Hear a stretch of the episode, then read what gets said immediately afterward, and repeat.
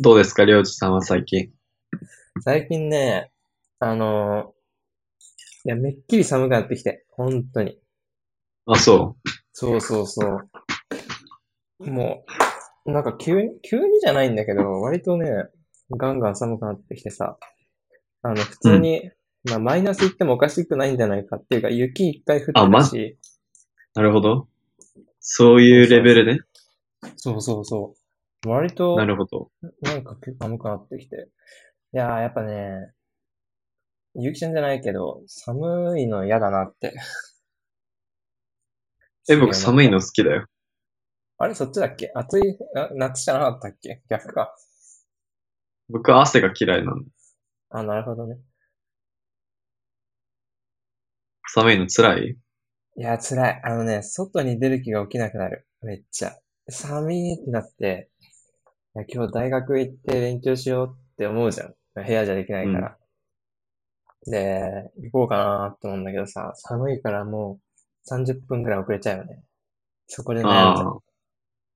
もう出たくねえなーって。割とさ、あの、海外来ると、あの、なんだ、日本の気候ってどんな感じだったかなって、ふと思うんだけどさ、今の時期ってどうなんだっけ？結構寒かったっけ？今は、いや、寒くないね、全然。なんか日中あそう20、20度とか22度とか、まあちょっと半袖でも全然いけるぐらいで、あ、マジそこまで行ってんの？うん、夜になると、まあちょっとパーカー羽織んなきゃいけない、な15度とか16度とかになるかな。あー、なるほど、なるほど。じゃあ割とあれだね。ちょうどいいね。過ごしやすいのか。そうだね、かなり過ごしやすいね。いいね。え、あれ？あの、お布団、おふ、お布団のポテンシャルが高いやつですか？いや、お布団のポテンシャルはね、高いね。いやー、ちゃんとした布団持ってきていてよかったって思うわ。持ってきた？の。そう、持ってきた。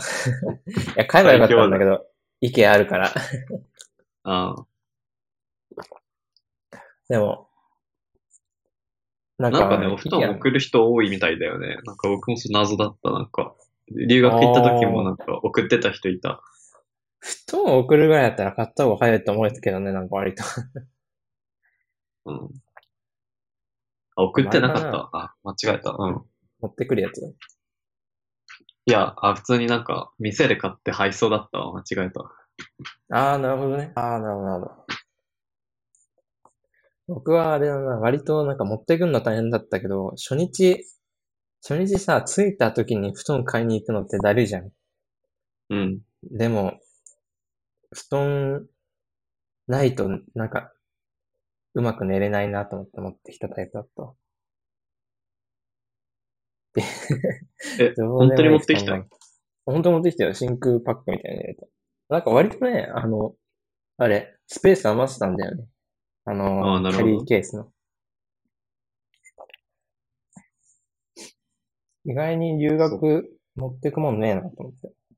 服とパソコンと、なんか、その辺持ってきゃいいかなみたいな感じだよね。服だって。布団、H&M 布団になるかすごいな。そうか。やでももう捨てて帰るよ。もういらんし。あ、そういうこと？そうそうそう。持って帰りはしない。あね、一年間で愛着は湧いたといえどね。僕は全然違う話だけど、あの、フィラデルフィアで住んでる時、うん最後、布団とかもういらないから。全部家の前のなんか、ゴミ箱に捨てて、捨てた、あの、普通に廃棄したら、うん。廃棄して僕がもう荷物持って、えっと、タクシー、家の前で待ってる時に、もうその頃には、ホームレスが一人群がって、ああ、これは素晴らしいって言って、もう物色し始めてるところを僕は去ったっていう。すごい循環じゃん。いや、もうその人、いや、その時も僕さ、高校の時さ、青いリュック使ってたじゃん。うん。あれとかも捨てたわけよ。あ、俺も捨てたんだ。うん。そう、まあ、だからまあ、その時にもう、その、もう、僕が去る頃にはそのおじさんはそれを背負って、もう僕のような後ろ姿で去っていったからね。なるほどね。すごい複雑な気持ちだった。目の前で持ってかれるのもなんかあれだな。そうか。なるほどね。そしたらホームレス群がる群がるのか。そう、面白かったね。なるほど、なるほど。てかまあ、今日は31日なのでハロウィンですね。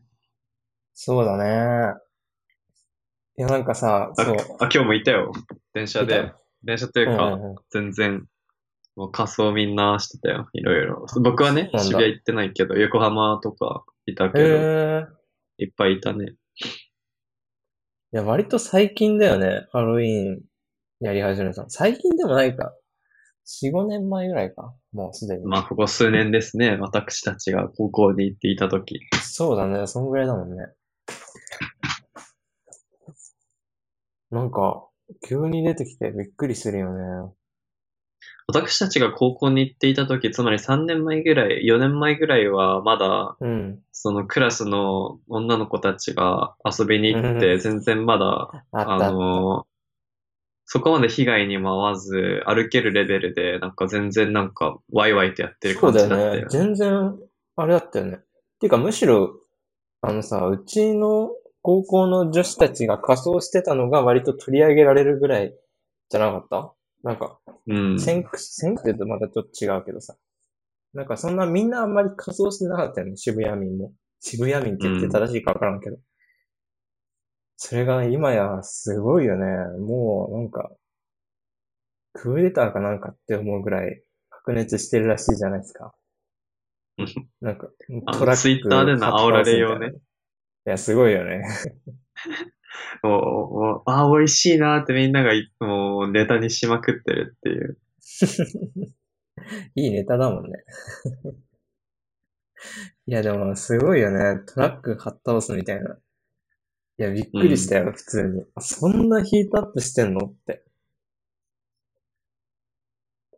でも、これからどうなるんだろうね。割とさ、そのなんかどっかニュース記事かなんかで見ろ。その、例えばゴミ問題とかさ、うん。まあ明日の朝ね、ゴミ回収のなんかイベントがあるっぽいね、いっぱい。なんかやばいとかさ、あとなんだ。あと、なんかセブンイレブンとか、大手コンビニチェーンかな？が、お酒売らなくなるみたいな。ハロウィンうん。周辺かな？ハロウィン当日か具体的には知らないけど、自主規ドンキとか制するみたいな。も閉まってるもんね。あ、そうなんだ。そうそうそうまあ、空いてたら、それだけで普通に大変なのに変な客いっぱい入ってきてね。うん。でも正しい判断だね。そこに酒継がれたら大変だよな。でも、すごいね。ある意味、新しい、なんていうか、習慣というかね。まあ渋谷とか、すごい大きな若者の街限定かもしれないけど、ハロウィーンが、またガラパゴスみたいな感じになってるけど、日本特有のイベントになっちゃいそうだよね。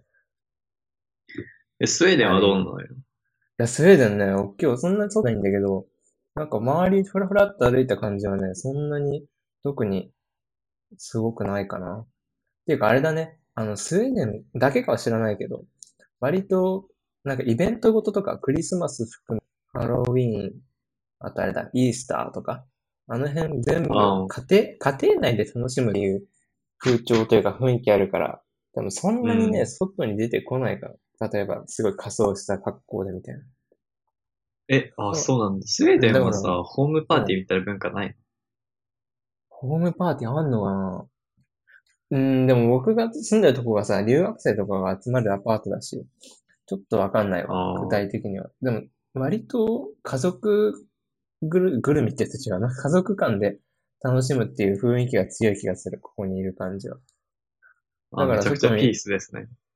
そうそうそう。全然、もう、なんか、逆に日本すげえなって思うよね。それから考えると。いや、アメリカねとかだったら僕、まあ、アメリカのパーティーとかよくやっぱやってるから、みんな家とかでね。あ、でも家とかハロウィンの時とか、そうそう、家で普通にみんな、まあ大体親とか一緒に住んでないから、ホホームパーティーみたいな、いろんなの道とかも結構仮装でいっぱいだったけど。おーあ、なるほどね。そっか。えじゃあ割とスウェーデンが平和なだけかもしれないな。それだけえそれかなり平和だと思そうでも、なんだね。どうだろう。そうだね。今、Facebook とかでイベントとかって見てるけど、今日のイベントないから、多分、かわいそう。すごいよね。近日予定のイベントありませんって書いてあるから、うん、ないんだろうじゃあ、りょうじくんだったらさ、な。うん。渋谷をじゃあ来年からどういう規制をしたらいいと思う？健全だと思いや、難しいね。え、多分、正直言って迷惑かけないで、こう、ワイワイやってる分には構わないと思うんだよ。別に、それで迷惑こる人たちがいっぱいいるかどうかは知らないけど、なんか、すごい、例の軽トラ事件とかさ、あとゴミ問題とかさ、それが発生することによって、そのハロウィンが悪いもんだなっていうようになるから、だからなんだろうね。いや、あそこまで盛り上がっちゃうとさ、なんか、例えばね、ゴミ拾って帰れよみたいな、そういうこと言っても無理だしさ、う。うん。うーん。あと、なんか盛り上がっちゃうとさ、どうしてもやっぱり、ヒートアップしちゃう連連中って言うとダメだな。人々はいるわけじゃない。絶対。うん。うん、だから難しいよね。ハロウィン自体を規制するか、もしくは、なんか、見過ごすかっていうポイントだと思うんだよ、割と。だからその点で、あの、うんあの、お酒販売しないとか、店閉めちゃうとかっていうのは、うん、いい方法だと思うけどね。そうだね。ゆきちゃんはなんかあるの？なんか、どうなんだろうね、これね。規制すべきかどうかっていうのはわかんないところだよね。そうだね。あの、なんて、怪我を負った人とかいんのかね、ハロウィン。しなえ、い怪我はいないけど、でもツイッターとかあれだよね、なんか、あの、一眼レフ構えて、あの、うん。女性の下、下着めがけてもパシャパシャ撮ってる動画とかめちゃくちゃあったよね。マジで？それはひどいな。そんなことしてる連中いんの？それはすごいうん。なんかすごい平然と感じ、カチャカチャカチャって撮ってた。まあ、そこに盛り上がっちゃうと、そん、わかんないのか、そんなの。う。ん、難しいなでもなんか、うん、今年、なんかすごくない？去年ここまで、でも去年も終わりだったか。いや、難しいね。まあ今年はね、いっぱいなんか事件があったね。うん。そうなんだ。そんな女性の下着を盗撮する人たちも出てくるのか。うん。とかね。割ともう自己防衛というかさ、自分で気をつけていくしかないよね。あそこまで盛り上がっうちゃうと。ん。それはそうだと思うね。なんか、フィラデルフィアとか、去年さ、スーパーボールって知ってる？うん、うん、知ってる。あの、あれを、あれを優勝したわけよ、フィラデルフィアのチームがね。うん。それがすごい、歴史的な優勝で、い初めてだったの。今まで勝つようなチームじゃなくて。おうおうおうで、その時にも僕いたんだけども、めちゃくちゃ街が荒れて、それで。ああ、でもまあ、それはでもまあさ、なんか、歴史的な勝利だし、もうなんかもうそれ半分もう警察が結構もう、規制、あの、前から体制かけてて、うん、うん、うん。で、まあ、もう本当になんか電柱倒したりとか、まあ、車ひっくり返したりとか、普通にあったんだけど、みんな花火とコラジュでやったりとか。うん。あ、でもなんかそこはもう本当になんかさ、やっぱ対戦も最初からかかってたから、決勝の日とかに。うん。あもう、やっぱさ、電池倒したりしたらもう全員逮捕、そういう人たちはもう逮捕するし、なんか、うんもうなんか、なんていうのいや、一線を犯した人はもう普通にもうそのままハイバイバイって感じで、どんどん切り捨てていくうん。だけだ、だけというかまあそんな感じだったから、うん。まあ普通になんか厳し、厳正に、あはい、じゃあ君一線を犯しましたね、バイバイって感じで、あ切っていくの。のは、まあ一番、やっぱ一つなんか最低ラインとして大事かなとは思うかまあそうだよね。なんか、やりすぎちゃったら捕まるっていうのをちゃんと、こう、提示しとくというかね。威圧的じゃないけど。なんかそういう風にやっとくっていうのは、ある意味、その、なんだ、沈静化するにはいい手法というかね。まあそれが一番だよね。結局のところね。うん。でも、なんか驚いたなって思うのはさ、日本こんなワイワイする感じだったっけっていうのが割と自分の中であるんだけど。それはな、あそれはね、なんか、まだツイッターだけどさ、なんか、あってさ、なんか、日本、日本人はなんかすごい落ち着いてるとか、性格がいいって、なんか、いる、海外とかいろんな人言うけど、うん、それは、なんか、集団心理的に日本人はみんなが、なんかそう、自分を規制したり、なんかそうなんか落ち着いた雰囲気だと落ち着くけど、みんながクレイジーになるとみんなでクレイジーになるみたいな。なるほどね。出る杭が打たれるだけど、全員出ちゃえば打たれないってことか。え、てかなんか日本人の、日本人的にさ、やっぱさ、みんなに合わせるじゃん。そうだね、合だからわせる、ね。みんなが、みんなが規制して落ち着いてたら落ち着くし、うんうん、やばかったらみんなで別にやばい、やばくていいんじゃね？みたいな、やばい方がいいんじゃね？みたいな感じでやばくなるっていう。ああ、なるほどね。ある意味危ないね。そういうし思考というか。うん。ヒートアップしちゃった時にもうどこまででも行っちゃいそうな感じがあって怖いな。そうなんだよね。ちょっとさ、一瞬さ、一瞬ちょっといい、はい、すいません。ちょっと作り置きしてたコーンスープを取りに行くっていう。ええいいなお腹すいた まあ、そうね。てかまあ、あら明日、明日、明日また、きっとニュースがいっぱい流れるんだろうね。今。いやー、流れそうだね。今日、そっか、ちょうど今らへんか。うん。今あですももうちょっと遅いか。1時間。まあみんな比べて楽しんでるんだと思うか。うんうんうん。なるほどね。まあ、ハロウィンですね。あ、いいんだね。なんか、そそういえばね、なんか、ハロウィーン専用のね、ソーダとかは売ってたよ。ハロウィンソーダみたいな。ゾンビソーダだったかな。だから、なんかそれ見て、あ、ありそう。平和だ、平和だなって思った。いいよね、そういうの。う。んうん。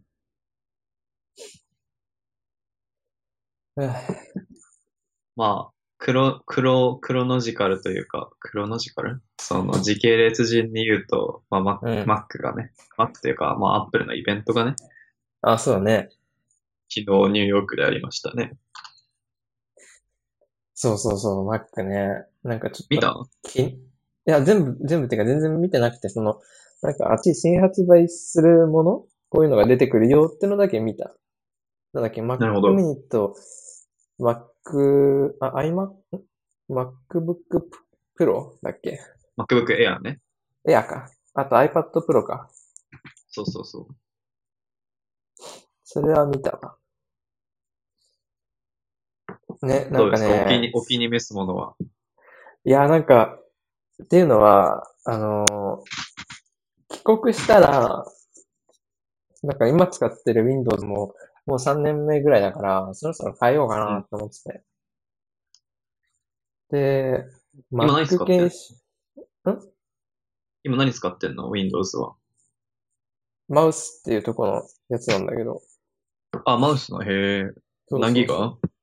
えっと、メモリは？ゲー。ミングパソコンでメモリはね、確か32だったかな。割と多めに積んでた気がする。おー SSD?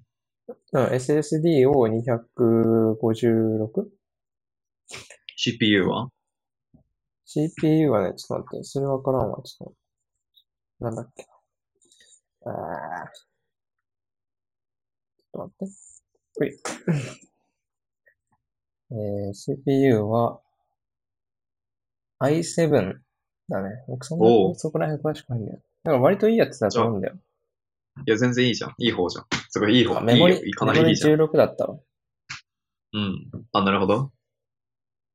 うん。えでもいいじゃんまあ別に、いいの使そうそうってるじゃん。そう。いや全然使うのに困ってはないんだけど、なんか MacOS も使ってみたいなと思うんだよね。うん。え今、有給のどっち使ってんの？は Mac。まあ、デスクトップもあって、それは Windows だけど、ああ、主、開発とかは Mac かな。うん。うん、うん、うんうん。え、Mac ってさ、ね使ったことないからわかんないけどさ、何がいいの？そうね。割とガバな質問だけど。何がいいか、まあ、体験はた確かに違うよね。なんて言うんだろう。うん。まあ、抽象的な表現で言ったらオシャンティーな体験。まあそうだよね。うん。ロゴとかなんか、ウィンドウとか。うん。まあ、もっと細かいので言うと、まあ、例えば、まあやっぱりなんか、このタッチ、えっと、なんて言うんだっけ、ジバーだっけ？タッチバーというか、キーボードの下についたやつなんて言うんだっけ？キーボード何？えっと、指、指動かすとこ、カーソルじゃなくて、えっと、あー、えっと、タッチパッドみたいなやつだっけ？なんだっけ？あれ。そうそうそうそう。う。うんうん。とかはやっぱ結構トラックパッドだ。トラックパッドは、トラックパッドとかはやっぱ使いやすかったり、うん。結構違うよね、使用感がね、Windows のやつと。うん、全然違うね、それは。なんかスクロールがすごいしやすいとか。うんうんうん。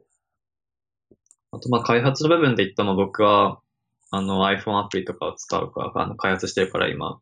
ああ、なるほど。それできるのは Mac だけだし、うんうんうん。あとなんだろうね。まあ、もっと、もっと開発面で言うと、やっぱ Linux とか Mac は、比較的 Windows とかよりも、いろいろ、その、開発はしやすいね。その、リソースが揃っていたりとか。へえ。それは知らなかった。なんか結構、僕が高校入ったぐらいか。の時はさ、なんか、み Mac って、まだそんなに、アプリケーションも対応してるやつそんなに多くなくって、使い勝手悪いんじゃないかって思ってたけど、今全然違うよね。ほとんど、大学生、Mac の印象強いわ。そうだね。なぜかみんな Mac 持ってるね。うん。でもね、なんかこれはなんか、なんだ、Mac 買う理由、理由じゃねえや。理由としてはちょっと不純だけどさ。不純っていうか他のもあるだろうって思われるかもしれないけど、あのーやっぱ持ち運びの良さ、軽いなって思うんだよね。あの MacBook とか、あのー、ああ。ベアだっけ？なんか軽いやつ。うん 今使ってんのがさ、確か3.5キロぐらいあって、なんかね、あ重いの？だけで疲れちゃうんだよね。あ、それは大変だね。そう、だから新しいの買いたいなってのはそこも結構理由があって。やっぱ軽いって大事だよね。割とノートパソコンにとってはまさしく。うん。でも MacBook、それで言うとまあ、それで言うとというかちょっと違うけど、新しい発売し、あ新しく発売した MacBook Air は、うん。確か最新があ一番、あ、でもアップグレードできるのかな ?i5 が載ってるんだよね、多分。うん。グレードダウンになっちゃうかもね、そういう意味では。だったそうだね。らじゃあ確かにプロかな。性能的には下がっちゃうのか。だからじゃあ、まあ、りょうじくんはプロかな。うん。でもね、割となんかちょっと今思うのはね、僕にとってはちょっとオーバーかなって感じもするんだよね、このスペックが。だから割と下げてもいいかなっていう気がするんだけど。でも MacBook Pro だっけ？にしても軽いなって思うんだよね。やっぱね、そうだね。憧れるね、軽さは。まあ、軽い、軽いのはね、大きいよね。うん。てかもうなんか、最近だとでも、そんな軽さ軽さ言うんだったら、うん iPad、iPad 持ってるんだよね。でも iPad Pro だっけ？ああ、そうそうそう。あ、プロまで iPad Pro で、やっぱ iPad Pro で済ましてる人って結構いるというか、多分結構増えてると思うんだよね。てかこれからも増え続けると思うんだよね。うん。でもすごいよね、まあ家あれはね。家にはやっぱ、なんか家とか仕事場とかでちゃんはちゃんと使うけど、本当に持ち運びは iPad Pro だけみたいな。ああ。例えばこの前の週間あったなんか、えっと、普通にデベロッパーしてる人、開発者とかも、うん。もうなんか、仕事もう、ま、持ち運ぶのがめんどくさくなっちゃって、うん。全部仕事を、全部もう iPad Pro でやってて、まあ、会社とかではさすがにパソコンでやるんだけど、もう家帰るときはもう iPad Pro しか持ってかなくて、持って帰んなくて、もう家では iPad Pro でしかできない仕事、でしか、ん？ん？でできない仕事しかしないみたいな。ああ、なるほどね。でも、それ大体もう済んじゃうから、今時。てかもう、フォトショーとかも使えるしね、なんか、アドビの発表とかで。ね。あるもんね、あれね。だから、軽さをね、追求したら結構オプションあるよね、でも。うーん。なるほどね。iPad か、MacBook Pro か MacBook Air かって感じかな。いやー、悩みね。でも大学とかだったら iPad, iPad でもいいような気がしちゃうけどね。いや、大学はね、全然問題ないわ。ノートテイキングとかは普通に、あの iPad あれば全然問題ないし。じゃあもうなんかさ、いやもう耐久レースでいけばいいじゃん。もう持ってるんでしょ？しかも iPad Pro でしょ？いや、プロじゃない。あ、普そうなんだ。そう。じゃあまプロに買い替えて、えっと、持ち運ばない、こついやつ、デスクトップでも、プロでもなんか持ち運ばない前提がいいんじゃない？どうすか？ね。ありだね、結構。Mac、MacBook じゃない iPad Pro か。ちょっと考えてみるわ。え僕 iPad Pro はね、ちょっと欲しい。お金が、に余裕ができたら即購入しようと思って、おー。今回の。その持ち運びの良さ。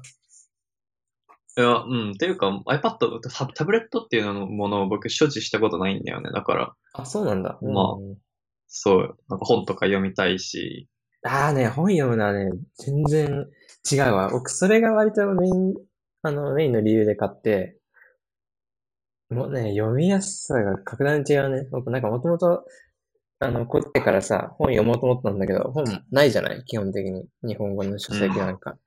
だから、あの、Kindle かなんかで読もうかなと思ってたんだけど、iPhone だとちっちゃくて読めなくてさ、うん。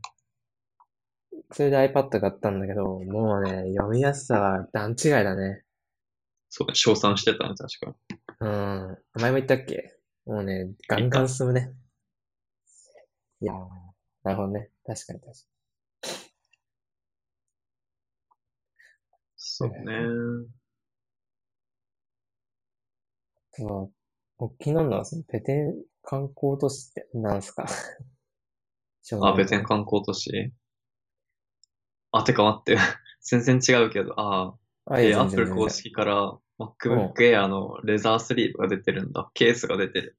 へへーー、レザースリーブ？え、全然 MacBook の？どどうでもいいやつ。ジョージ。ケース？ああ、ケース。ほんとだ、レザースリーブあるの。え高い。しかも高い。ー、ほんとだ、割り貸しするね。はい。ペテン観光都市はですね、はいはあの、ここ2日間でハマ、ハマり出した、い。うん。えっと、お兄さん、アマゾン、アマゾンプライムは登録していらっしゃいますか？うん。してる？してるしてる。パラザ、アマゾンプライムのビデオである、えっと、ナショナルジオグラフィックかうん。なのえっと、違う違う。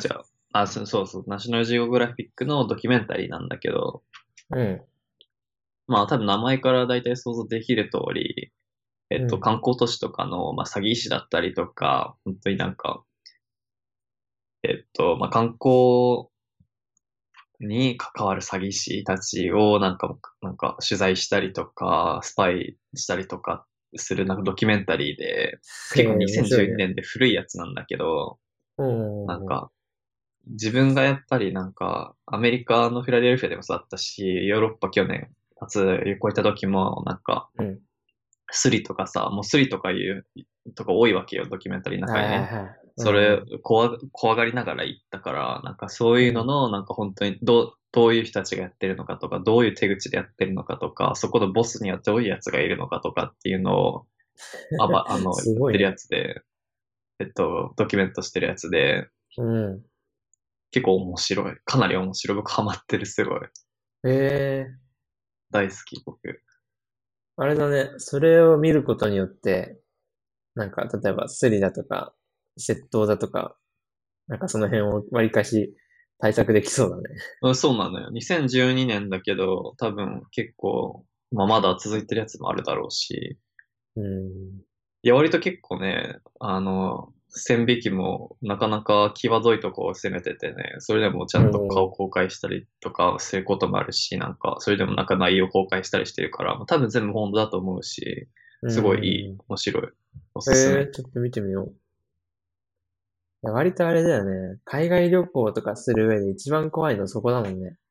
なんかうん、問題があった特にヨーロッパみのがそう思ったよね。てか君がね、もう、あの、あまあまあ、まちょっ。とおられてますけど。おられたね。そうね。そえー、う。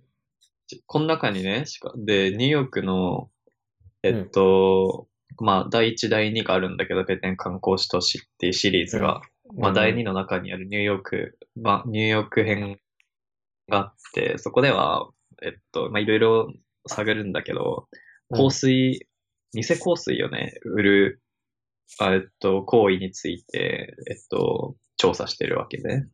うん。これがなんか僕、フィラデルフィアにいた時、結構道とか、なんか、ブラ、うんと、そこで調査してんのはニューヨークとかやっぱり、まあ、ヨーロッパでもそうかわかんないけど、結構、うんあのー観光客が通る道とか、うん。うん。えっと、大きい店とか、大きい店というか道端の店？なんかちょっと入ったらなんかすごいブランド物の香水が並んでんの？並んで売ってるのね。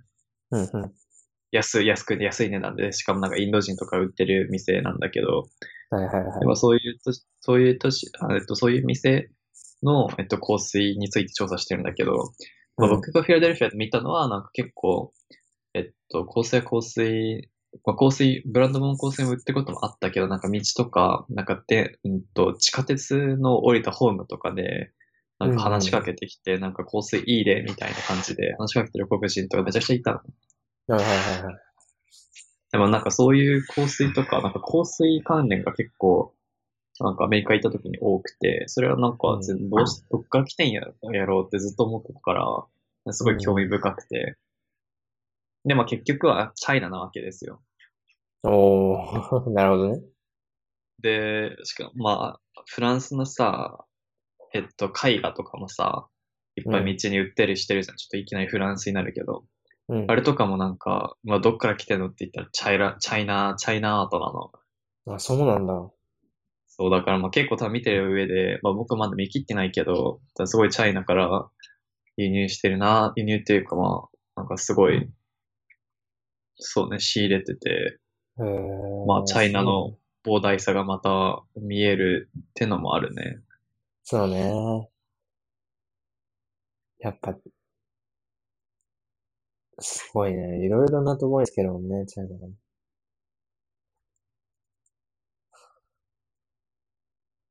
すげえな。今、うん、そっか。いや、お金動いてんなって感じですね。ねえ。チャイナね。いやでも本当にこれおすすめ。け結構面白い。僕好き。なんかちょっと見リアルだし。後で。うん。うんうんうん。観光、もう多分観光行った年とかさ、なんか、ああ、あそこでみたいな感じになるのあると思う。多分結構。その流れで、ああ、そこねってなると割と危ない気がするけどな。ああ、まあね。ボられた可能性もあるけど。でも、なるほどね。これから海外旅行行く人とかにも割とお勧めできるな、そうしたらね。そう。ヨーロッパってやっぱ怖いよね。ヨーロッいや、パ、怖いね。ヨーロッパ怖いなと思って、改めて。うん。そうね。そう。恐ろしいよ。ね。一概にとは言えないけど、移民とかも割と増えてきてるしね。あとうん、単純に危ない人いっぱいいるしね。なんか印象だけど、うん。ん？ごめん、どうぞ。一緒だけど。なんか南に行けば行くほど危ない人増えるような印象あるんだよね。なるほど。スペインとか、イタリアとかイタリアとか。いや、なんかそれよりは、なんか僕は結構、本当になんか莫大な観光都市が、まあ、観光都市というか、とというとちょっと、と、解像度が高いけど、もっと低くして、なんかち開口スポット？本当になんかさ、えっと、コロセアムとか、莫大なマグネットがあるあるから、やっぱそういうとこになんかすごい、ね、一緒にそこの、そこにやっぱみんなお金を持ってくるから、そこのお金を狙ってうん。ね、いっぱい増え、すすごいいっぱいやっぱあるんだなと思って、ペテン師が。まあ、集まるもんな、絶対にね、そこにお金がね。うん。なるほどね。もうそそう思ったら、じゃあ日本もうすぐオリンピックだけど、まあでも他の都市に比べたら多分ペテンシは少ないだろうなと思いつつ。まあ、少ないような気がするよね。実際どうかはわかんないけど。うん。だって道とかでさ、変なのも売ってないしさ、そうだね。急になんか話しかけてきたりも全然なんないし、なんかツアーをさ、ツアーをすごいさ、道歩きながら、えっと、このツアーどうって押しかけてくるのあるあるなわけは、領事も多く知ってるでしょ？なんか、うんうんうん。ない？なんかこのツアーどうみたいな。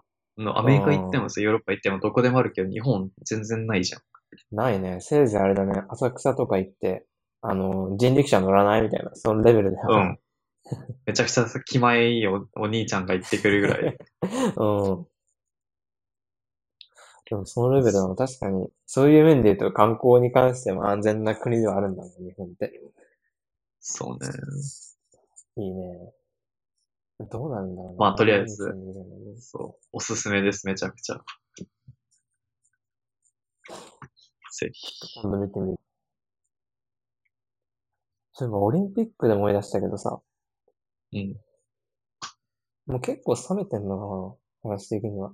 なんか今、今じゃないけど、オリンピックのボランティアが、なんか、あの、なんていうんだ、無償だから、みたいな感じ、ん？なんていうの？すごいわんさかわんさかボランティア集めてさ、その割に、大学を休日にするやつ？あ、そうそうそうそう、そういうの。うん。いや、すごいなって思うよね。必死だね。必死だね。必死。なんかそこまで必死にさ、大、てか大学にさ、持ちかけるのって、個人的にだけど、結構すごいことだなと思うんだよね。で、関係ないじゃん、言っちゃえば。うん。一応日本っていう国内では関係あるかもしれないが、ボランティアするしないなんて、すごい他人、他人っていうか一人一人全然考え方違うだろうしさ。それなのに、大学を休みにしてボランティアさせる、させるというか、する方向に持っていくっていうのはなかなかすごいなって思うよね。そうだね。なんかそういうさ、結構不備というか、雑さが目立つじゃない？今割と、その、なんだっけ、スポーツとかの、あの、ボランティアで優勝じゃなくて無償だからどうのとか、そういう話も含めてさ、サマータイム事件もあったし、なんかちゃんと成功するのかなってちょっと不安な部分あるよね。しかも最近の日本夏めちゃくちゃ暑いし、そうね。成功してもらいたいとは思うけれど、いや、暑いのは大きいよね。ちょっと。ね、結僕もあれはよおすすめできないね。ね。ね。まあ、決まってから急激に暑くなってきた感じするけどね、割と。今年？今年がやばかったしね、一番ね。超リアミーじゃん、めちゃくちゃ。いや、全然関係ないんだけどさ、ツイッターでさ、うん、バン、バンキッシュっていうブランドが、うん。あの、軽トラックの、けあの、しハロウィンで軽トラ倒した時の横転の写真の、写真をプリントしたパーカーを発売するっていう やってんな行動が早い。早いね。そういう戦、戦、戦線っていうか、戦法もあるのね。面白い。それは面白いわ。うん。最近で言うとね、ぷよぷよ発売したなと思ってさ、ついこの前なんだえ、けど。発売したの？何がぷよぷよ e スポーツっていう、あの、スイッチ版のやつなんだけど、えーそれも出てくるかななんか一回、テトリス、んぷよぷよテトリスかな？なんかそういうソフトがもともとあって。え、そう、ぷよテと、ぷよテと僕、この前友達ん家でやってすごい面白かったの。あ、そうなんだ。それでハマった。えどっちやつの？ぷよぷよテトリス？いや、なんか、ぷよテと混ぜ混ぜモードみたいのがあってあ、交互にやるやつやった。えー、あ、あー、見たことあるわ。あ、それ面白そうだな。まあ、今回のはなんか、ぷよぷよオンリーなんだけど。それがさ、スイッチでや、この前なんか、てか、最近なんか面白いことねえなと思ってさ、なんか、スイッチでやソフトでも買うかと思って、こう、任天堂のオンラインショップ適当に漁ってたらさ、その新発売で、しかもめちゃくちゃ安くなってて今。なんと、ぷよぷよ500、500円なのよ。めっちゃ安いと思って。で、速攻買ってさ、やり始めたんだけど、なんかもともと全然知らなかったのよ。ぷよぷよのやワンコインぷり方みたいな。いよぷよじゃん。や、やばいよね。アーケードゲームかって。え、でもぷよぷよ流行ってたじゃん。あれ、領事やってなかったっけ？え、でも、ぷよぷよってさ、割と違くない？なんか、システムが。あ、違うね。なんかよ、うん、よく消すっていうのは同じだけど、なんか、積み重ねじゃないじゃん、ぷよぷよって。うん、わかるよ。で、初めてぷよぷよ本気をやってみてさ、いや、難しいなっていうのもあるんだけど、めっちゃ楽しいと思って、この、なんか、いやー、楽しいうね。まく挟んでって、みたいな感じの感じ。いやー、最近はま、最近っていうかまだ2日しかやってないけど、めっちゃハマってさ、いや、上手くなりてえなっていう、ただそんだけなんだけど。いや、わかるけど、僕は自制した。もうすぐに、一回なんか、いや、僕うん持ってないから、スイッチとか、うんちょっとめっちゃ楽しいなと思って、アプリ入れて、うんウェブでもなんかアプリが微妙だったから、ウェブでもなんか、テ,、まあ、テトリスやったんだけど、僕は主に。テトリスが下手だったから。うんうん。で、したけど、で、めちゃくちゃちょっと一晩ぐらいやったけど、やりまくよくよくか、よくよく考えて、いや、ちょっとダメだなと思って、けすぐ消して、全部。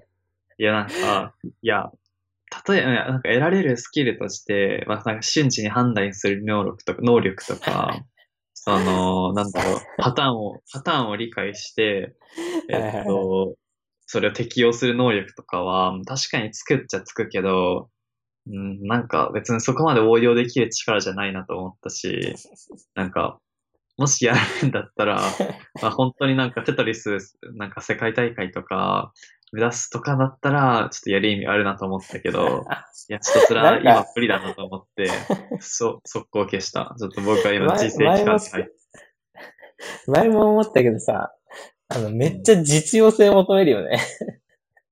いや、だってさ、時間有有限じゃん。いや、まあ、わかるわかる。それはすごくわかる。でもあれか、なんか、ゆきちゃんはあの、結構爆ハマりするタイプだよね。あ、ハマるね。そうかも。なんか、なんだ僕は息抜きぐらいの感覚でやってるから、まだそんな、いかないけど。あ、なるほどね。そうそうそうそう。いわゆる、なんだ、リラックスタイムぷよぷよみたいな、そういう感じ。ぷよぷよでリラックスしてんのか。贅沢だな。取り入れないよ、ぷよぷよリラックス。あ、今度対戦しよう。いいよ、帰ったらやろうぜ。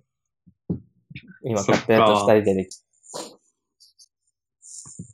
いやー、ちょっと上手くなりたいなって、ただ思った話ですわ。いや、ちょっと世界ね、目指してくださいよ、世界。世界目指す。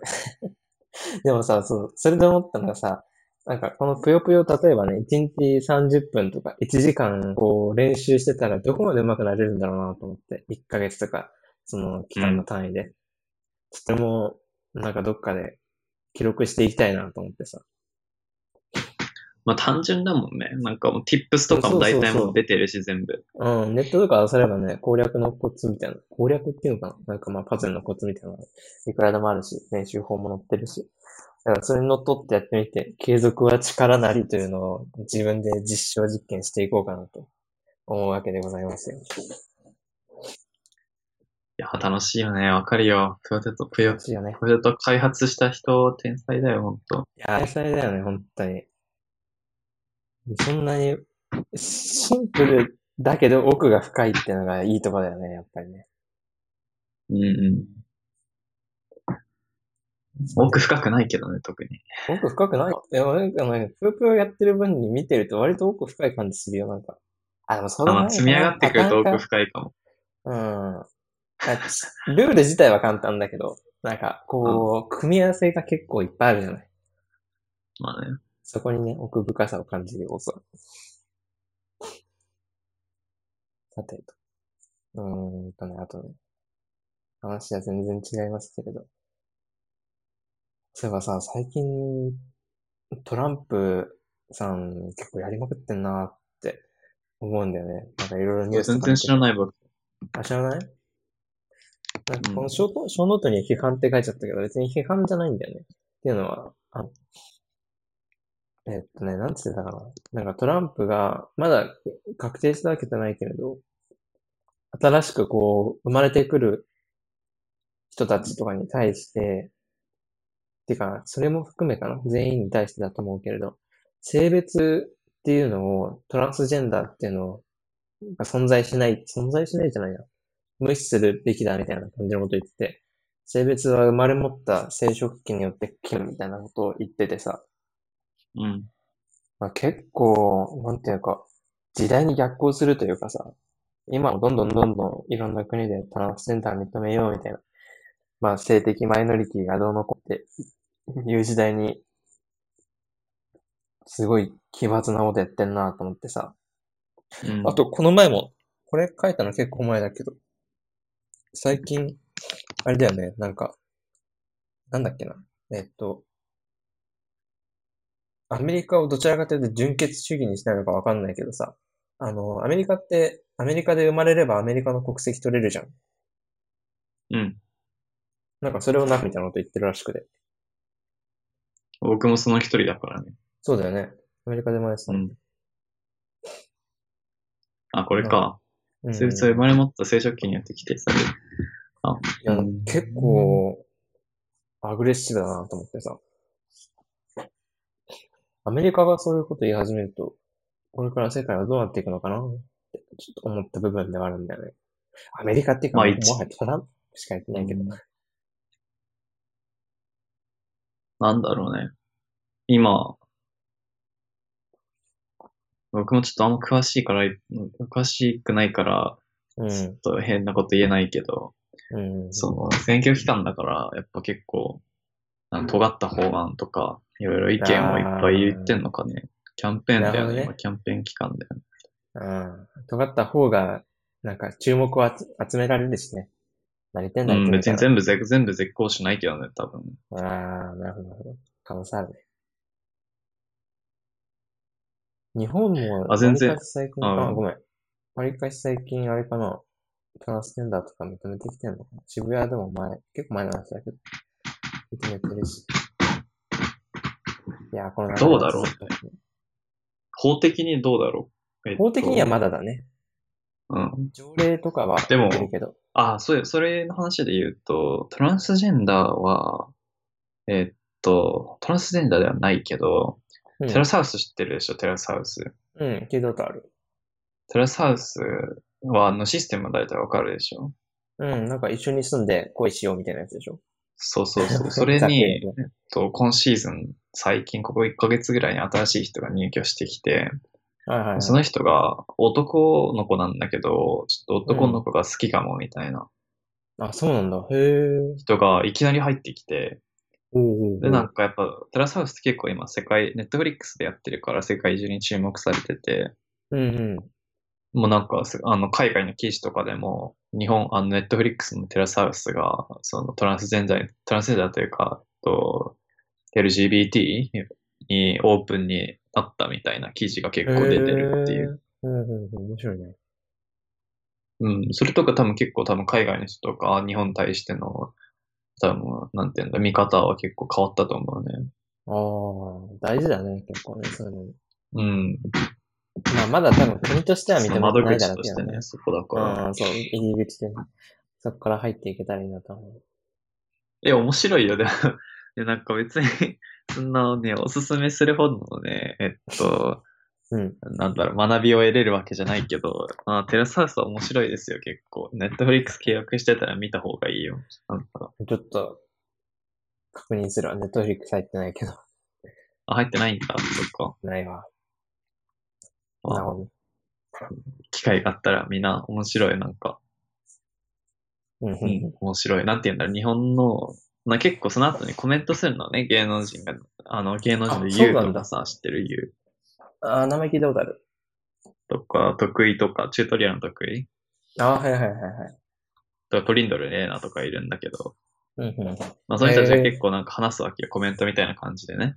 ああ、その、トレアスハウスの映像を見た中で、中で、てか見た後にそうそうそうそう。それなんか行動を見て、なんか、ああれはこうだよねとか、きっとこれこう思ってるとか、あれこれもしかして僕らは日本人だからこうなってんのかなとか、かこの人はこういう性格だからこうなってんのかなみたいな。あ、結構しっかりとこを見なら、がらとか、うん。まあいろいろ面白い。あとなんか、なんか性格ちょっと悪そうな行動に走ったら、いや、あれ絶対性格悪いとかなったりとか、なんか、あ結構ね、なんか人間臭いっていうか、まあ。面白い番組ですよ。うんなんかちょっと毛嫌いしてた部分あるけど、帰ったらちょっと見てみようかな。うん、悪くないと思う。なんか、それこそなんか、頭スカーンって感じで見える。見える。だろうね。そんな深く考えずに済みそうだ。そう。で、今ちょっとさ、全然違うか、あ、違う記事は見つけたんだけど、うん。スティーブン・ホーキンスさ、博士知ってるでしょ？なんだっけ？なんか名前を聞いたことある気がするけど。スティーブン・スティーブン・ホーキング、えっと、ホーキング。あの映画になった人、ああ、はいはい、見たことある、見たことある。博士のセオリーとか、あの人の車椅子とか、論文が競売にかけられる、競売？へえ。にかけらかけられたらしい。面白いね。オークションが。そうえーやっぱあ、本当だ、書いてあった。重宝されてるね。ええ車椅子ね。車椅子は ?210 万円か。へえ、面白いね。すごいな。どういう風に扱われるんだろうな。アート、アート、あ、なんだろう、遺品かな。どういう立場で保管するんだろうね。遺品遺じゃない品か。うん。じゃあ、しまっておくのかな。じゃないかな。え、しま、あまあ、しまっておくのか。本当は遺品22点がオンラインのオークションにかけられる。えー、面白いね。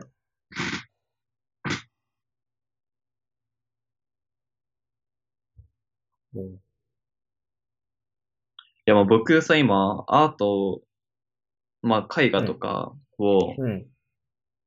あのスキャンはいはいはいスキャンする会社をやっていて、うんデジタル化する会社やってて、やっぱアートとかさ、結構やっぱ、なんだ資産になるわけよ。うん。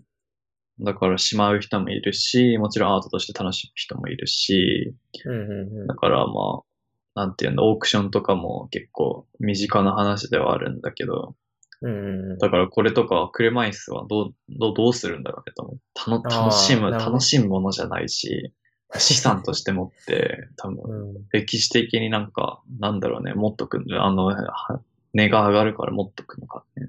かな歴史的遺産っていう感じだろうね、多分ね。うん。人物に対する。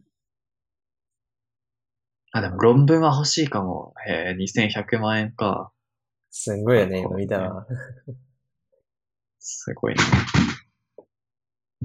はい、なるほどね。あとは？ショーノート見て。ペッパーくんはなんか、上がってたね、ニュースに。そうそうそう。あの、8割がもういらないみたいなこと言ってたらしいじゃない？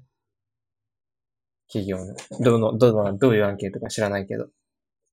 でもさ、それでちょっと驚いたのがさ、2割まだいるって言ってる方に驚いたんだよね、僕は割と。ああ、なんか、あの、ペッパーくん、個人的な印象っていうか完全に秋田のイモールを思い出すだけなんだけどさ、あの、こう、いるじゃない、ペッパーくんがずらっと。うん。でもさ、完全に、あれに対してさ、なんか情報を求める人って少なくない？まあね。なんかほぼ子供の遊び道具になってたじゃん、割と。ゲームとかも確か入ってた気がするし。その中でに、なんか、2割欲しいって言ってるのが面白いなって思ったのと、まあ悲しいなって。単純な話ね。ペッパーくんも、なんだろうねなっちゃうのかなって。意外と普及したよね、でも。あ、そうだね。結構いろんなとこにいたよね。イオンモールもね、思い出す限りね、7体ぐらいいたかな。いろんな店舗含め。あ結構いたなと思って。いろんなところでも見るしね。ソフトバンクとか顕著だったよね。懐かしいな。まあ、大会か可能なね、技術だよね、やっぱ。そうだね。まだできることが。もう技術進歩も早いしね、今時。うん、そうね、そうね。あとあれだよね。どうやって、あの、ペッパーくんに情報を求めるときにさ、ペッパーくんじゃなくて人に聞いた方が早いってものはやっぱりレスポンスの速さとかさ、そのなんだろう。あの、声に対するそれのちゃんとした認識をするかっていう音声認識の正確さとかだから、うんそこが上がっていけばさ、その音声認識がよりよもうちゃんとはっきり認識されるようになって、レスポンスもすごい早いってなって、本当に人と変わんないっていうようになってきたら、そこら辺からどんどん職業なくなっていきそうじゃない？受付とか、そういうところうん。のインフォメーションセンターみたいな。まあ、だから、皮切りとしては、まあ、良かったのかも。うんでも今ちょっと思ったんだけど、これでもさ、やっぱ、ちょっとは普及してさ、みんな大体ペッパーくんの存在を知ってるじゃん。で、触れてる人も多分結構多いじゃん。だねうん。なんか、見たことない人はいないだろうね。うん。ペッパーくんの声とかさ、結構さ、なんとなく思い浮かべられるじゃん。おあんてか、覚えてるじゃん。うん。なんかこれもさ、なんかせ世代共通の認識じゃないけどさ、なんかこの声を聞いたときに、あ、ペッパーくんの声だみたいになれそうじゃない？これからずっと。確かに。なんか特有な声だよね、あれ。まあ、声だけじゃないのかもしれないけど、声が一番なんか特徴的だなって今思った。そうだね。聞いたらわかるね、ペッパーくんだって。すごいね何かご用でしょうかなんかみたいな。わかんないけど。うん、ちょっとあるよ高めの声でね、あるね。そうそうそう。ペッパーくんだって。でももうその時にはもうペッパーくんいないからね、多分。悲し子い話だ供とかは多分ペッパーくん知らないでしょうね。僕たち。だろうね。これウから。ィウィキペディアで見る。ことになるんだ。ペッパーくん。あれだよね。あの、僕らのちょっと後ろの世代で言う、なんだっけ、えっと、アシモ、アシモとか。アイボは復活したじゃん。あまだ、まだでも未来館にいるよ。あ、ほん、そうなの？そうだよ。多分いるよ、まだ。へえ。アシモ、懐かしいなホンダのね。あいつは喋りはしなかったけど、なんか動きとか、ロボットとかは、ロボット感は懐かしい。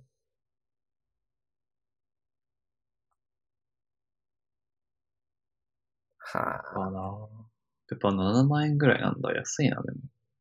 あ、そんなあ、安いの？7万円じゃないわ。7万円じゃない。あびっくりした。全然違うわ。一括21万とか だろうね。7万は安すぎでしょ。パソコン買った方がだ。高い、分割払いか。分割払いが終わってきて今そういう感じになってんのかなどうなんだろあー、なるほどね。可能性あるね。う。2014年6月で36、36ヶ月払いだと、あ、でもそれだったらもう、あ、でもちょうど去3年ぐらい年、か。2017、去年のな夏ぐらいに、まあみんな終わる人がまあぼちぼち、うん。後から買った人でもちょうど今頃か、1年後に買ったとして。なるほど。分割終わったし、去年とか使えないし、今年とかう。うんん。悲しい。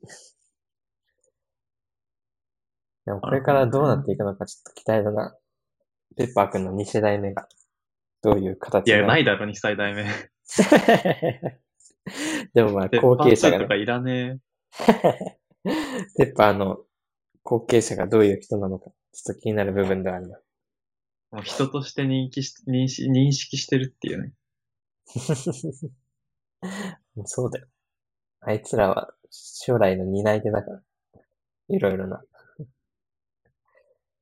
うんあとなんだろうね。もうこの、ちょっと小ノートに書いたやつ一個話した気がするから一個消しとくわ、これ。いらんわ。さて、じゃあ、たうん。こっち気になるな他人の思あ考の取り入れ方？なんか、なんか最近結構自分の意見をはっきり、なんだろう、もう明確化されていて、それをまあ提示する人をに結構出会うことが多くて、はいはいはい。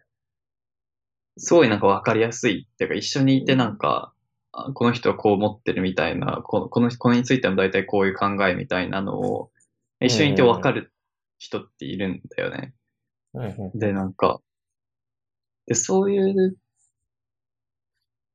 人ってすごいなんか魅力的っていうか、なんかすごい、まあ。なんて言うんだまあそうだよね。なんか、なんしまあ頭がいいというか、うん。うん。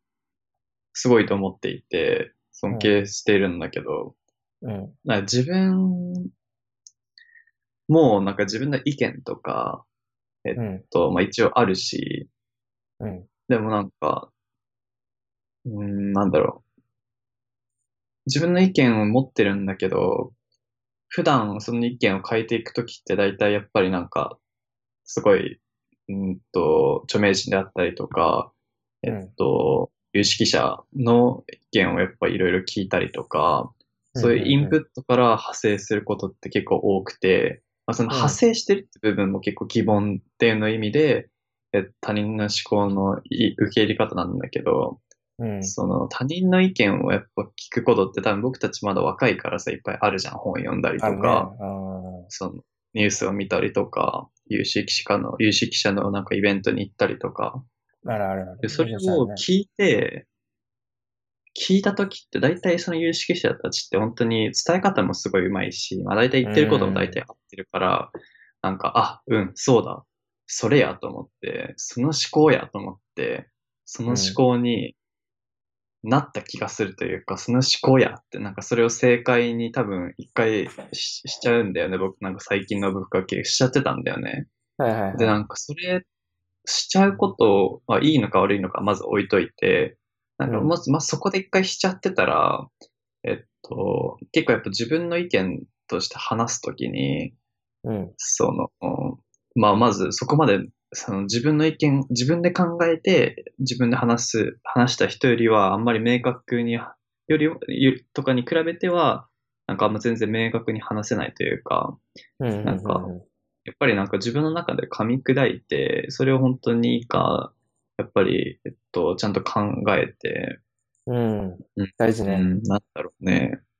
そう言うとなんか普通にありがちなものなんだ。アドバイスというか、ありがちな、まあ一回自分の中で噛み砕いてから、ちゃんと考えましょうみたいな感じなんだけど、うんうんうんでも実際大事だよね。すごい、そう大事だなと思って、要はあれでしょ？今結構やっぱ、あ、ごめん。うん。う今結構まあやっぱさ、サロンとかでもそうだしさ、なんか結構やっぱ有識者の意見を、やっぱ SNS も普及してきたし、うん。有識者を取り入れる場面ってすごい多くて、うんなんかすごい容易になったと思うから、なんかそこで同じ意見を持ってるだけじゃもちろん差別化もできないから自分はただその人のうちの一人になるだけだし、うん。なんかそう言って多分どんどん墜落していくから全然価値が高まっていかないから、う。うんん、なんかそこのステップももう一つ考えるっていうステップはもうインプットするんだったらそこの責任はあるなと思って、うん、うん、うん、うん。そこってあれだよね。完全に論文書くときのプロセスだよね。なんか、要はああなるほど。論文がいっぱいあって、それをこう読んで、じゃあ、この論文たちが言ってることをこう考えたときに、ここの部分が足りてないなとか、結構、なんていうの、いわゆる批判的思考、なんだっけあれね、英語で、英語だから思い出せなかった。クリティカルシンキングクリティカルシンキングでしょうん、クリティカルシンキングを考えてって、その、昔、有識者とか、ちゃんとした、ちゃんとしたって言うとあれだ、有識者とかの意見に対して、さらに自分の考えを重ねていくっていう行為だよね、要は。なんかもうちょっと僕はそれより、それよりもっとトリッキーだと思うのは、論文とかって結構やっぱ古いのがあったりとかさ、その条件によってさ、なんかすごい限定されてたりとかさ、うんうんうんなんか結構やっぱつく、つく、つこうと思えばさ、自分のえ噛み砕くときにつ全然つけるじゃん。なんかここはこう違うからこうみたいな結構提示しやすいけど、うんなんかひやっぱすごい人の意見とかとかって結構やっぱり本当に正論が多い。正論というかもっと正論に見えることが多いし、そうね。なんか、そういうのやっぱトリッキーだなと思うね。取引？トリトリッキあ、トリッキーね。そうね、なんか、パッと聞いただけだと、あ、確かになるほど、なるほどって思っちゃうのがね、大きいよね。あ僕もそれ結構大事なポイントでもあるのかな。なんかうまく噛み砕いて自分の考えにしなきゃいけないっていうのね。そうね。で、so what do you think? みたいうーん、そうね、そうね。その上でどうなるか。そこを形成したらもうちょっと自我が出てくるのかなって思ったりする、最近は。そうだね。もうそのためにはやっぱり経験とかも結構大事になってくるポイントではあるよね。なんか、うん。その、それでどう、どう考えるのって言われた時でも、なんか結局自分がどういう学びでどういう経験をしてきたかに結構依存するじゃん。むしろ全然経験なかったらさ、それわかんないからそれは全部正しいと思いますみたいな、そういう考えになっちゃうよね。うん。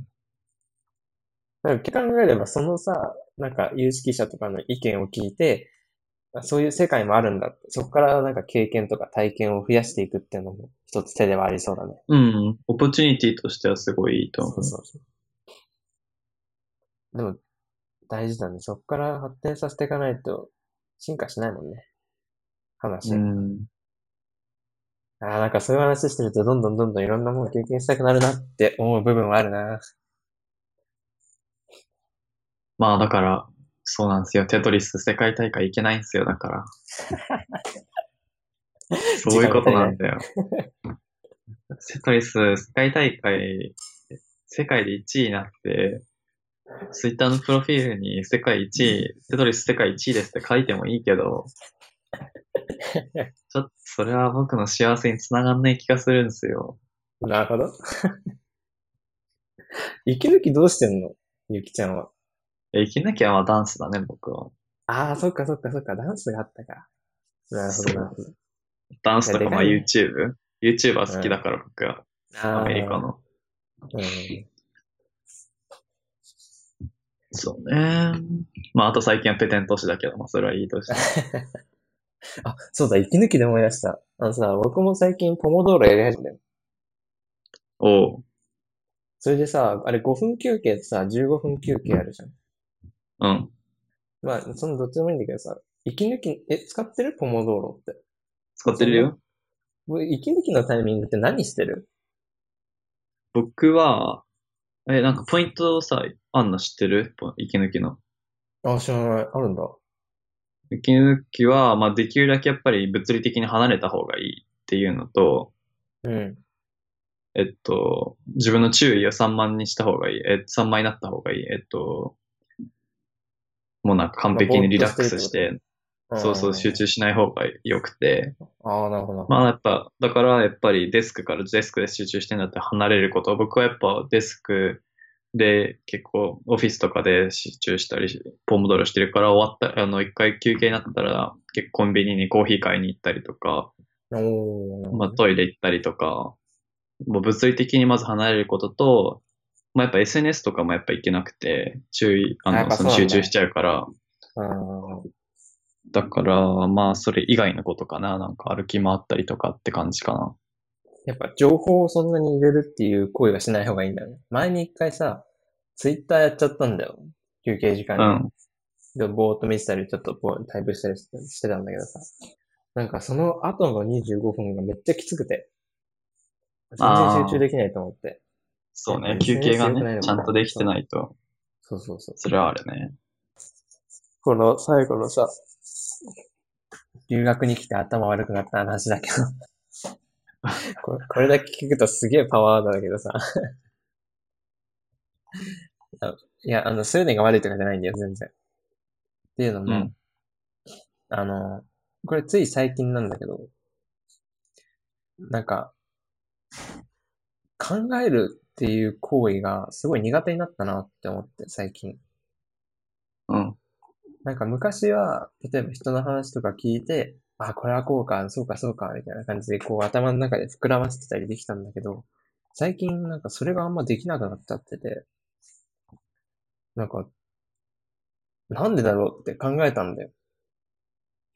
で、留学に来て、別に大学の授業もちゃんと行ってるし、大学の授業の内容も別にその簡単なやつじゃないし、ちゃんと考えてはいるんだけど、なんかやっぱね、一番大事なのがね、コミュニケーションだなって思ったわけなんですよ。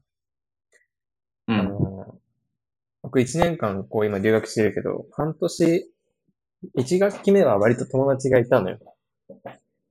で、ちゃんと話してたりしてたんだけど、二学期目に入ってから、まあ、友達いなくてもいいかなじゃないけど、まあそんなできずに いなくてもいいかなは突っ張ってるわ。ただ、できなかっただけなんだけど、うん。で、そうなるとさ、自然的に一日のコミュニケーション時間とかも減るじゃない実際多分一日誰とも話さない日とかも、多分一週間に3日ぐらいあったと思うんだよ。3日4日はあったな、多分。で、多分それがね、一番の問題だなと思って、今のところの。実際やっぱ人間コミュニケーションでこう、インタラクティブな、インタラクティブはコミュニケーションがする。なんかこう、お互いに刺激し合えるような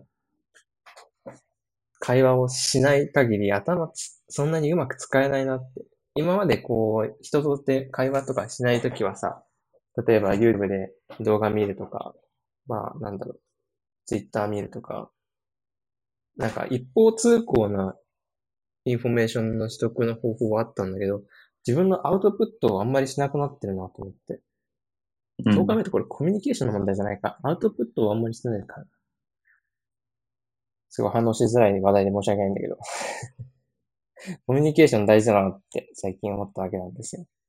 そんな話してないの？いや、全然話さないね。でも今週、ちょっと 今週を例に考えてみます。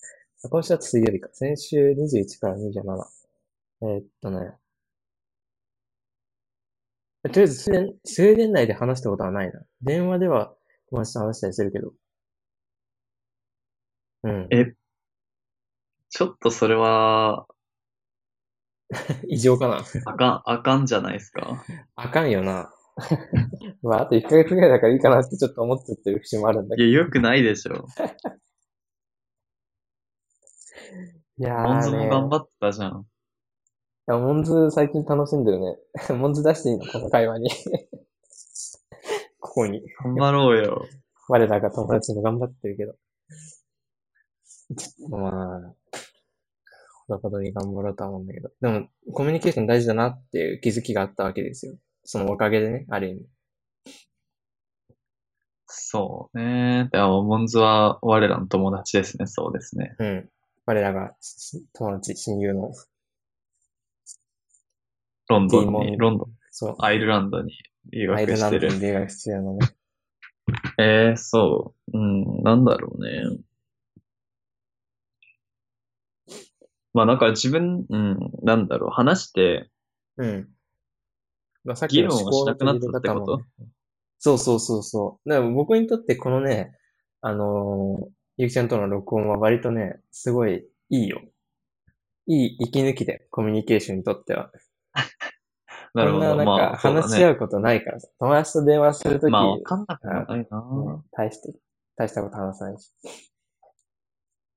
そうね。うん、社会的生き物っていうのはまさしくだなって思うよね。脳みそ腐ってくわ、一人でいると。だから、なんかなん、ね、一人で生きていくって難しいなって思うよ。まあ、インターネットがなかったらね。いや、本当だよね。これ、LINE とか Skype とかメッセンジャーとかなかったらさ、いや、もう、もう僕多分死んでるよ、今頃。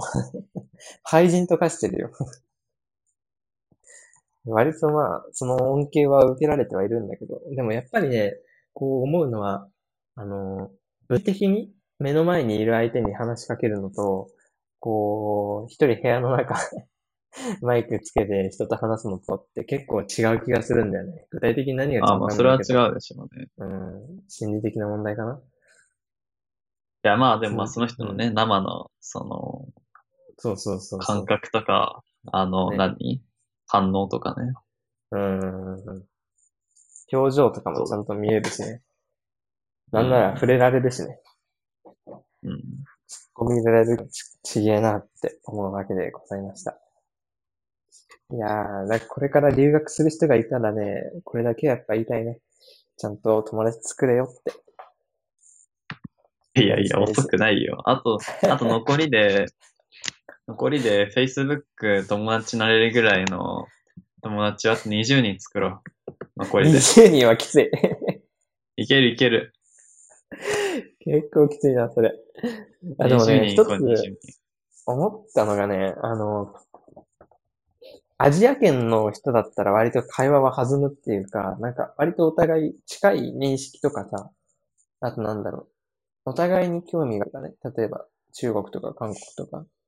うん。こう、どんな感じなの？って、ある程度の基礎情報があるから、話しかけてうんも、ちゃんと話が成立するんだけど、西洋人っていうとちょっと大バカかな。えっと、欧州の人、ヨーロッパの人とかに話すと、まあ前あの、ゆきちゃんが日本人コミュニティ行くといいよみたいな。日本人コミュニティじゃないか。なんだ。日本語を教えてくれみたいなコミュニティ行くといいよって言ってたけど、なんかそれ以外の、例えば、普通のクラス内にいる人たちとか、そういう人とさ、まあ一学期間の間は話してたんだけど、あのね、会話が全然弾まないんだよね。僕のコミュニケー、えーコミュニケーションじゃない、コミュニケーション能力の低さかもしれないけど、なんかお互いにやっぱ興味ないんだよね。あんまり。興味持とうと思えばまた別なのかもしれないけどさ。お互いの国に対しての基礎情報もそんなにないし、そうね。だからね、意外にコミュニケーションがね、成り立たなくって、逆ストえ、レス。あそこ行ったの？そういうとこ。いや、まだ行ってない。え、あ、だ、誰と話して基礎情報が薄いって？えっとね、あの、に、日本に、日本語とか日本に興味がない、もしくはアジア圏に興味がない、あ、興味がない人たちね。そう、興味がない人たち。まあ確かにそれはいきなりだとね。そうそうそうそう。だからそれこそアメリカとかだったらやっぱパーティーとかさ、もう気軽にそういう接点があったんだけどね。ああ、なるほどね。それでパーティーなのか。なるほど、なるほど。いや、大きいな。うんなんだろう、他に、ほわかんない。他にどういうイベントがあるのかよくわかんないから、なんとも言いづらいけど。まあなんか接点があるところ、接点が作れるところに行ければね、結構いいかもしれないか。あとさ、そうだ、あのーちょっとまた話違うんだけどさ、うん。こっち来てさ、経済学とか金融とかやってんだよ。うん。それでさ、割と頻繁に日本が出てきてさ、問題とかで。なんか、あれなんだなって。改めて、日本って一応 GDP、今3位だっけ？ちゃんと経済的に自立してる国っていう感じで思われてんだな。旗から見てやっと分かってさ。結構意外だったんだよね。なんか、日本って結構、まあ、世界的に見ると、まあまあ、なのかな？わかんないけど、ヨーロッパ諸国とかは、よりかは大きいとは思うけどさ、一応アジア圏の国だし、すげえ卑屈なのはうんアジア圏の国だしっていうと、なんかそんなに注目されてないのかなって。テクノロジー的には言われてるのかもしれないけど、なんかそれより USA とか、なんかそっち側の方が強そうだなと思ってたけど、わりかし、基軸通貨とかまではいかないけど、あの、例えば、為替の問題とかでも頻繁に出てくるし、なんか、すげえなーって改めて思ったって話。まあ確かに経済的にはね、結構そうそうそう。高いところにいるからね。うん。まあ、円安はではあるけど。円安ね。あれ、今円安？割と。まあ、で、ここ数年で円安にはなってきてる。なんか iPad, が高いと感じるのも、あ。のそういう問題。日本が円安になって、デフレになって、なおかつ給料が上がってないから、みたいなツイ。ートがあった。112かな。割と高いな。1ドルが。あー。安倍さんに頑張ってほしいなもうちょっと円高にしてほしいもんだ。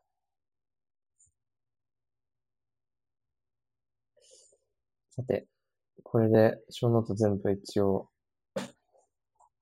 やったね。って感じですかね。感じかね。あ、なんか話そうと思ったことあったかな。うーん。あ、ちょっとどうでもいい話なんだけどさ。うん僕。最近、なんか、レッドブルをちょっと好んで飲んでんのね。なんか、あのーエナジーが欲しいとかじゃなくて、単純にレッドブルの味美味しいなと思って。うん。でさ、あの、なんかスウェーデンかなスウェーデンだけかわかんないけど、なんかレッドブルがめちゃくちゃいろんな種類あってびっくりしたんだけど、味とか。あと、なんだ、最近売ってたのがトニックウォーター味とか、レモン、レモンパイナップルんあれなんだトロピカルか。あ、トロピカルあるね。日本にないものがいっぱいあって、ちょっと。嬉しい限りではあるんだけど。期間限定とかだったね、日本でもあるけど。ああね、なかなかないよね。そんな、あのーなんていつも売ってるわけじゃないよね。うん。ちょっと今、メニュー出せたから、ちょっと見てみる。何があったか。普通のいや、まあ、レッドブルはね、美味しいよね。わかるよ。味は美味しいんだよね。そうなんだよ。なんかモンスターとかいるからうまい。モンスターレッドブルのが好きだな。あ、あったあった。なんか最近、オーガニックレッドブルっていうのがあって、それがコーラ味とかも含めなんだけど、なんかね、100%自然素材を使ってますみたいなやつなんだけどさ。コーラ、レモン、ジンジャーエール味、トニックウォーターか。いや、うまそうだなって。あんま近くじゃ売ってないから、今度買いに行こうかなって思うレベルなんだけど。近くに売ってないとどういう意味？あの、近くのスーパーで売ってないから、ちょっと街中まで行って、えでえレッドブル買いに行こうと思って。そこまでしてほ。しいなーといや、ちょっと試してみたくない？なんか、ジンジャーエール味って美味しそうじゃない？レッドブルの。あ、でもジンジャーエールの好き好みがあるけど。まあ確かにね。そんな感じね。ジンジャーエールで言うと、ジンジャービール美味しいよね。僕、ジンジャービールすごい好き。い うまい。うまいね。やー、ジンジャービールいいですね。そうなんで僕、すよ、ね。今ちなみにビールとジンジャーエール割って飲んでるんだけどね。飲酒え、。それジンジ、それがジンジャーエーえ、ルそれジンジャービール完成するの？うーん、ちょっと違うと思う、多分、ニュアンス的には。シャンディガフってやつ？確か。シャンディガフ？ああ、そうわシャンディガフね。え、シャンディガフてかさ、スウェーデンって、うん何、何歳から買えんの？お酒。わかんない。でも多分20か18じゃないかな。そんな気にしなかった。あ、そうなんだ。え、年齢確認されないの？なんか前されたんだけど、OK だったから、多分20、あ、20歳か。あ、違うわ。えーっと、18歳え、以上毎回はであればされないの？あ、されない。なんかアジア人だから顔が若く見えるって毎回言われたけど、毎回はされない。18歳以上であればオーダーして飲酒できるけど、酒屋でお酒買う場合は20歳以上からしいであ、す。そなんかね、スウェーデンね、お酒に対しての規制がちょっと高いのかわかんないけど、スーパーで3.5%以上のね、あの、アルコール度数のい飲み物飲めなくて、ちゃんとした酒屋行けなくない、行かないと飲めないんだよね。う。うん。だから多分20歳以上か。なるほどな。そんな感じです。そうなんだ。まあ、そんなとこですかね、そしたら。そうっすね。では、また、また、2週間後くらいかな。うん。朝ました。はい、ありがとうございました。